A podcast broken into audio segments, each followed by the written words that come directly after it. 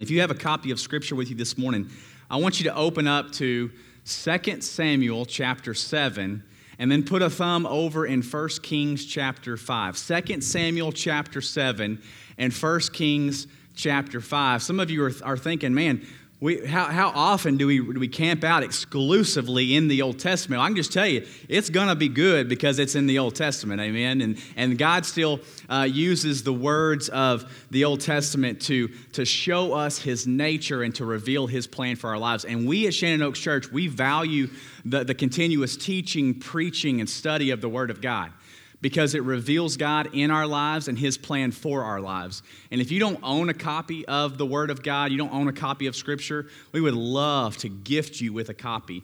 Uh, a great New Living Translation uh, study Bible is yours today. Uh, before you leave at Connect Central, we'd encourage you to pick one of those up on your way out.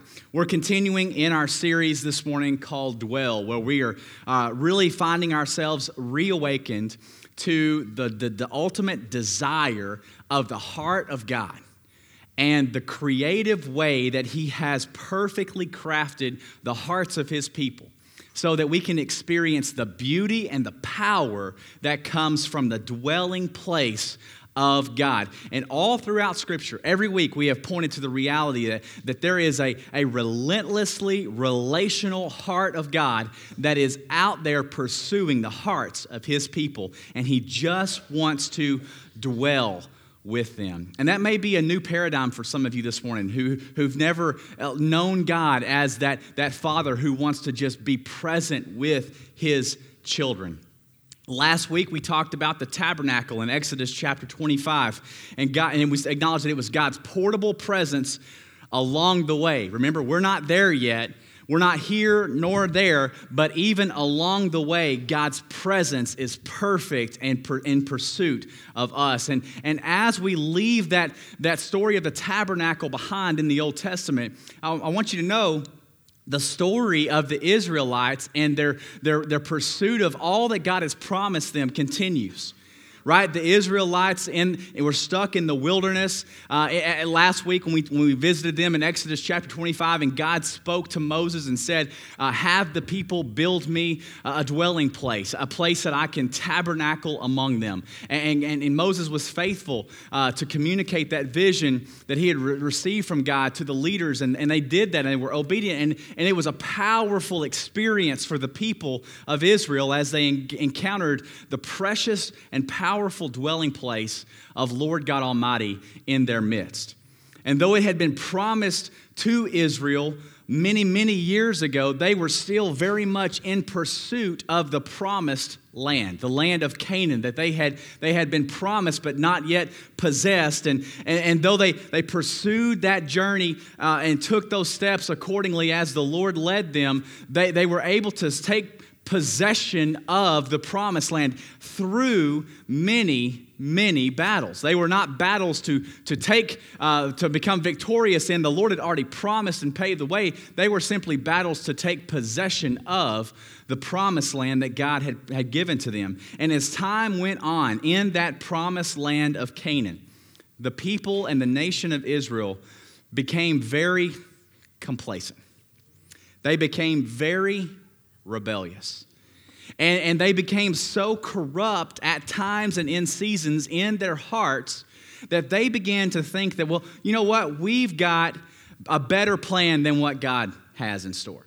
And they began to long and dream for this, uh, this, this rulership and this uh, government structure that, that, would, that would give them the power and the success and the provisions that they need. They decided that they needed a king to rule over them. And so they took those steps, and, and God uh, met them in that place, and He highlighted the person who would become king. And before we know it, we're going to join the, the story along the way in 2 Samuel chapter 7 this morning. And King David is on the throne, ruling the land of Israel. And I want to read together the first seven verses of 2 Samuel chapter 7. It says this. When King David was settled in his palace, and the Lord had given him rest from all the surrounding enemies, the king summoned Nathan the prophet.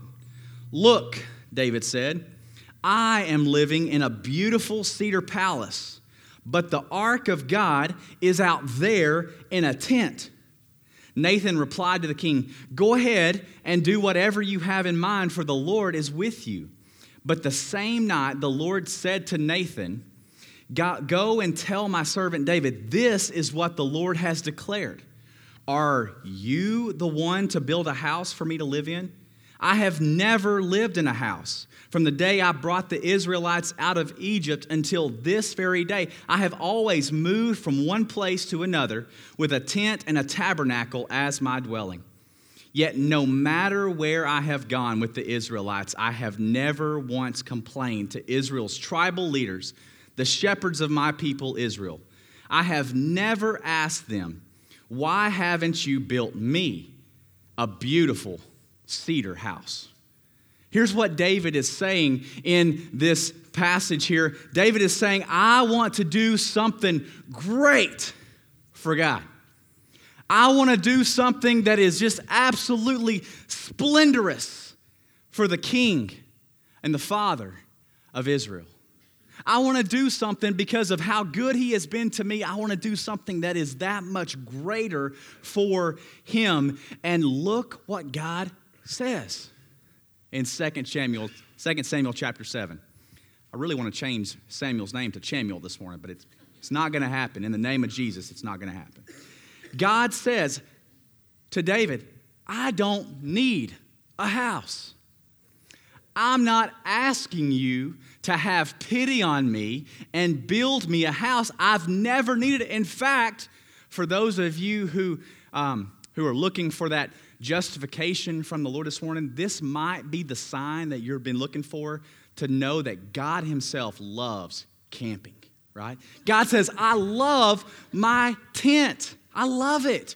There's nothing I want or need more. But David, like us, believed well, if it was a great thing in the past and it was such a powerful experience for the people, then there's got to be a, a better way that we can amplify that experience even now and do something great for God. David elevated his previous experiences of himself and other people over the present plan of God. Have you done that in your life? Have you looked at something that God has done in the rearview mirror and said, That was so good. I just want to get back to what that was? and you take steps to begin, to begin putting things in place to get back to where you were, but God says, I've got something new. I want to do something fresh in this season. And a few verses down in 2 Samuel chapter 7, in verses 12 and 13, we see the Lord speaking. He says, For when you die, David, and are buried with your ancestors, I will raise up one of your descendants for, for your own offspring, and I will make his kingdom strong. He is the one who will build a house, a temple for my name, and I will secure his royal throne forever. Listen, God says to David in this passage, He says, David, listen, you're not going to be the one. I, I love your dream and I love your vision, but you're not going to be the one to do something great for me. But notice what God doesn't say in this passage in 2 Samuel chapter 7. God doesn't say, I want your offspring to build me a house. He doesn't say, I need him to build me a house. God simply acknowledges that this is what he's going to do. God never instructs the building and the construction of the temple like he did for the tabernacle, and we looked at last week in Exodus chapter 25. Flip over to 1 Kings chapter 5, and, and, and time has passed, and, and years have gone by, and David's offspring is now ruling and reigning over the people of Israel. His son Solomon is now the king of Israel. And we pick up the story in 1 Kings chapter 5, verses 1 through 5 says this King Hiram of Tyre had always been a loyal friend of David. When Hiram learned that David's son Solomon was the new king of Israel, he sent ambassadors to congratulate him. Then Solomon sent his, the message back to Hiram You know that my father David was not able to build a temple to honor the name of the Lord his God because of the many, way, many wars waged against him by the surrounding nations.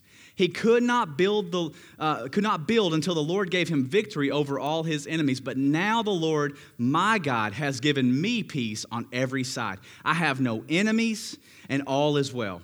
So I am planning to build a temple to honor the name of the Lord my God, just as he had instructed my father David. For the Lord told him, Your son, whom I will place on your throne, will build the temple to honor my name. You see what happened there? Solomon was living out his father's dream to do something great for the Lord, to do something amazingly splendorous to bring honor and glory to God.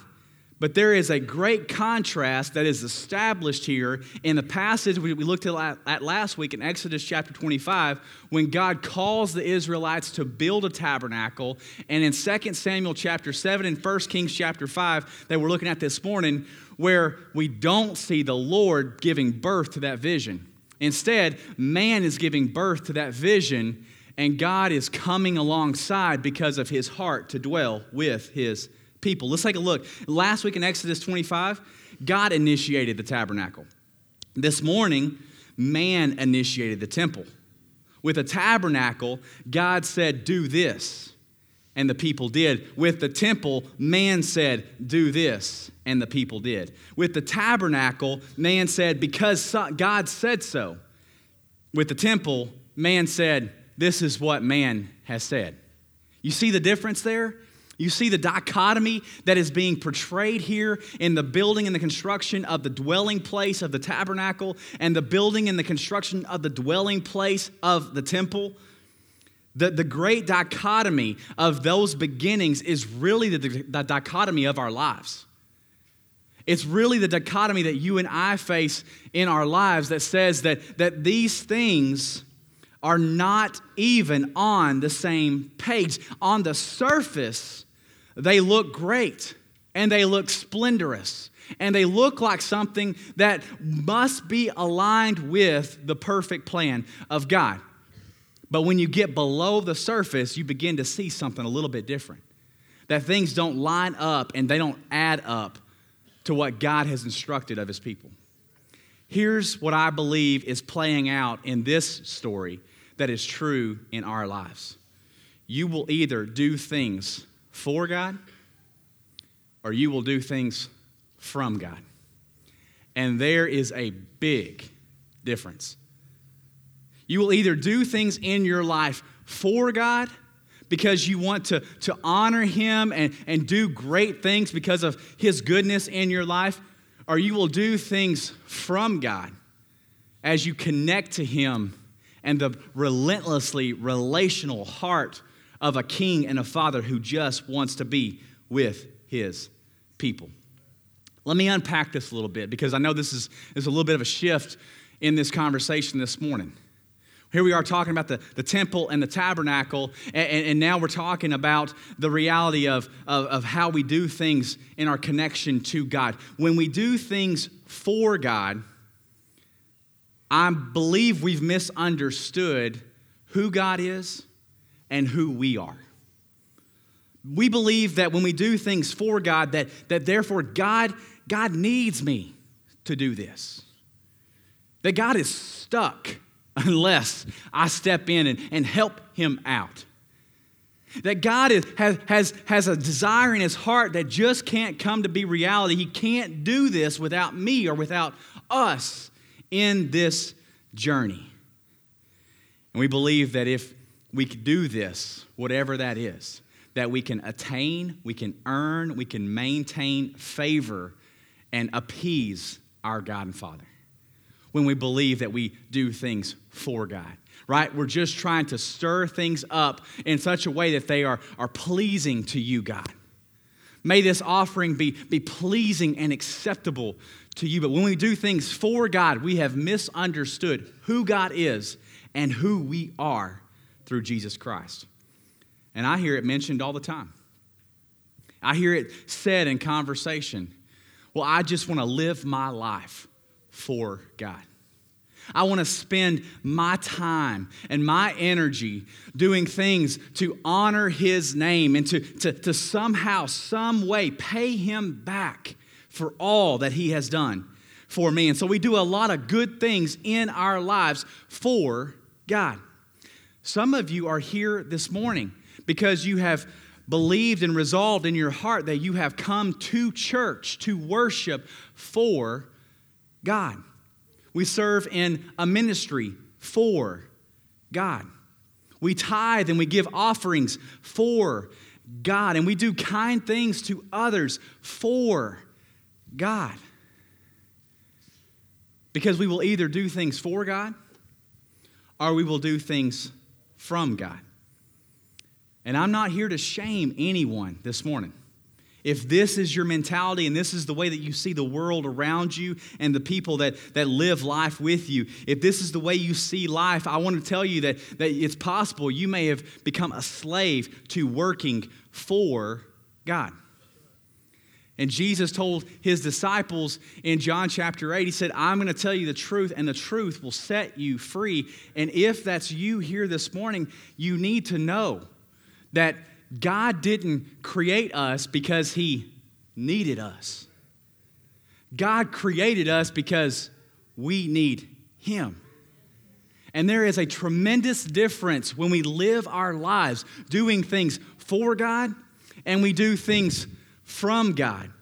Because when we do things from God, we rightly understand who God is and who we are now through Jesus we begin to submit our lives to what Psalms 24 says that the earth is the Lord's and everything in it. There is nothing he needs or he lacks, even my help and my opportunity to join him in this mission. We live out Second Corinthians chapter 5 verse 7 that says, "We walk by faith, not by sight." When we do things from God, we are living the life that is by faith. We embody Romans chapter 8 for those who are led by the Spirit of God are the children of God. When, when the Spirit of God is, is the, the, the person who guides and directs and, and moves the people of God in the journey of life, we belong to Him because we operate from Him. You probably have plans this afternoon to watch the big game, right? To get together with some people that going to enjoy some good food. You're going to you're going to cheer on what could have been for the Dallas Cowboys, right? It's going to be a lot of fun. And we'll we'll watch it fade into the background this evening and, and, and get ready for the next big thing on the horizon. But, but this morning, I, I thought in this conversation of, of doing things for God and doing things from God, I thought a football story might be appropriate. Right? It might be an opportunity for us to connect and, to tune our hearts to, to what God wants to say when our minds are already headed that direction. And so this morning, I want to tell you a story about a young man a young man who had lived his life in such a way that, that he knew that he had been gifted athletically. He knew that he had been gifted intellectually. And he lived his life um, working towards the opportunity to step onto the greatest football field that he could ever experience in his life.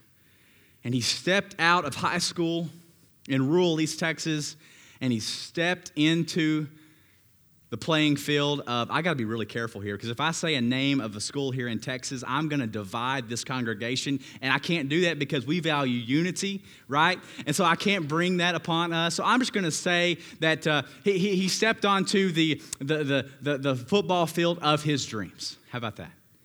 And he stepped onto the football field, and, and, and the, right out of the bat, he's, he's gauge, engaging practice with the coach and all of his teammates, and, and they're gearing up for the season that's coming. And he steps out on the field for the very first game as the anticipation had just been swelling to the point that he could not contain himself any longer. He steps onto the game, the game field on game day for the very first time in his college career. And, he, and the coach is, is saying, this, this young man was the quarterback for his team. He says, he says Buddy, I, I just need you to, to do this play right here. This is, the, this is how we're going to start this season and your collegiate career. It's going to be amazing. And so the young man heard his coach's voice and he, he goes out to the field and, and he gets his team around him in the huddle.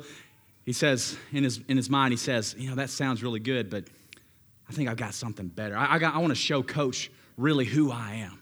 And so I'm gonna, I'm, gonna, I'm gonna redirect things just a little bit, and it's gonna be amazing. All right, so he calls a play. His team had no idea what coach had called. And so they execute the play, and his coach goes livid. Like he's, he's losing his mind, right? This guy had the greatest talent in the world. And he has come onto this team and he is doing everything the coach had told him not to do, right? Because he was trying to impress the coach.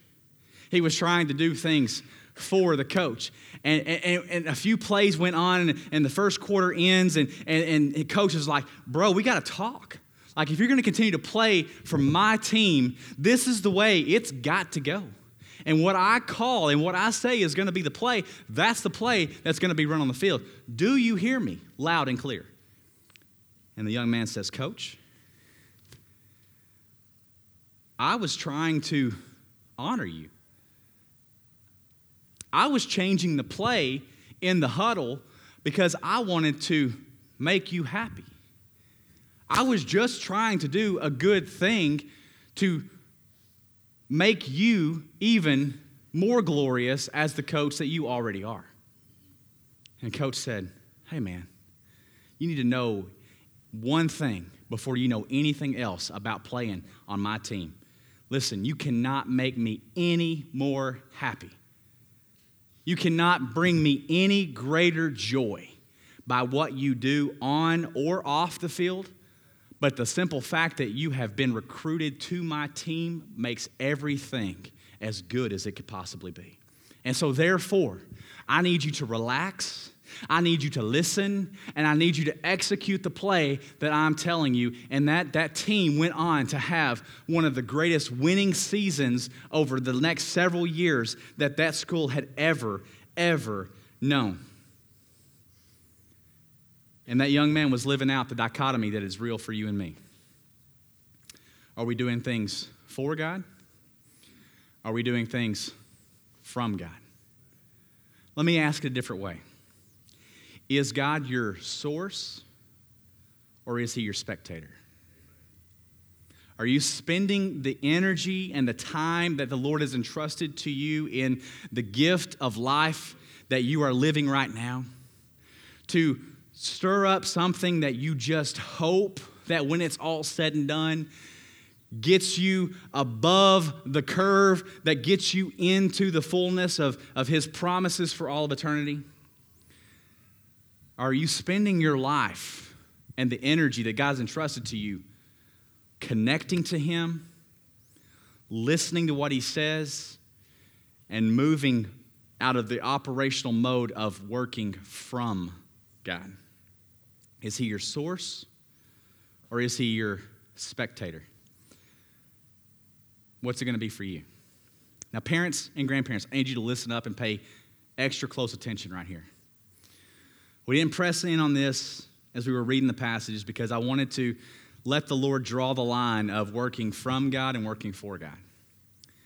But I want you to see the reality as the way it played itself out in 2 Samuel 7 and 1 Kings chapter 5. David, the father, was able to, in his modeling for Solomon, in the formative years of growing up and becoming the man that would one day be the king, Solomon learned from his daddy what the posture of his heart was, and therefore he adopted that as he continued in his rule and reign over the nation of Israel.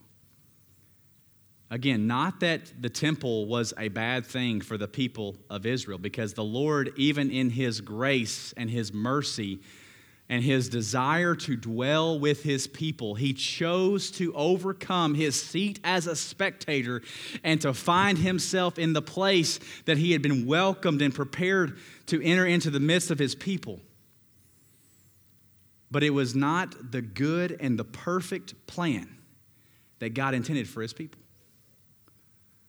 And Solomon had caught that from his dad. Parents, grandparents, the posture of your heart and the way that you connect to God, and whether you work for God or you work from God, is likely to be what transfers to the next generation.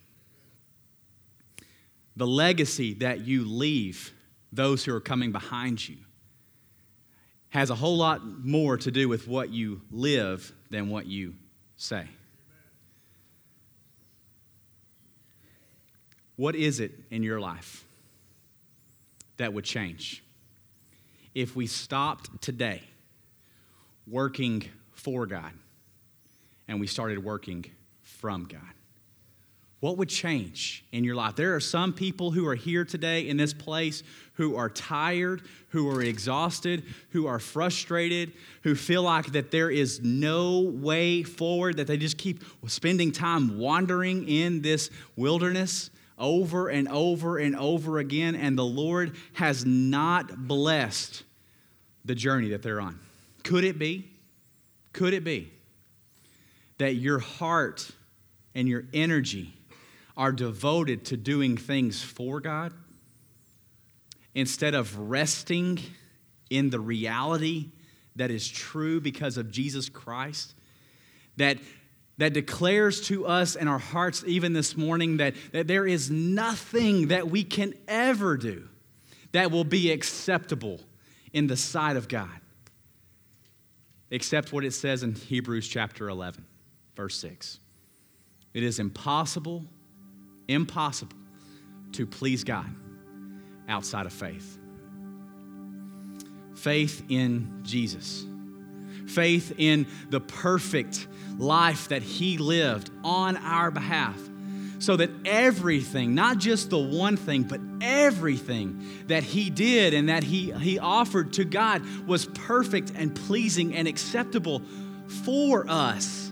He took the for so that we could receive the from and live our lives from God and not spend ourselves tirelessly, aimlessly exhausted at trying to live them for God. Listen, church, you have been made for so much more. God longs to dwell with you. Don't spend your time spinning your wheels, trying to earn enough or be good enough.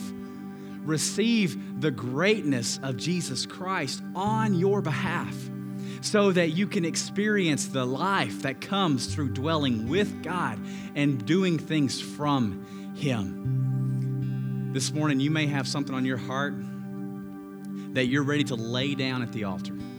Something that you have been holding on to and, just giving your all in effort to try and break through in this area in your life. And you acknowledge this morning that, that you are the one who's been trying to do it. That you've been trying to, to make it good enough through your own effort. And this morning, you are feeling the tug on your heart to just come and, and, and surrender before the Lord. Maybe here as a parent or a grandparent, you know that this message has just hit you in the in square between the eyes. And you don't want to waste another day not modeling for those who are coming behind you how to live a life connected to the presence of God, operating out of the overflow of faith as we take one step after another, trusting His heart every time. Maybe you've got something else altogether different that is weighing heavy on you this morning. We're going to have some ministry team members here at the front in the back of the room. If you need prayer for anything, we believe in the power of prayer because God wants to pour out miracles in and through the lives of His children. So, whatever it is that is discouraging you, whatever it is that is holding you back, whatever it is that is weighing you down, we are the people that God has created and called to life and rest in Him. May you take steps of faith this morning as you stand and I pray for you.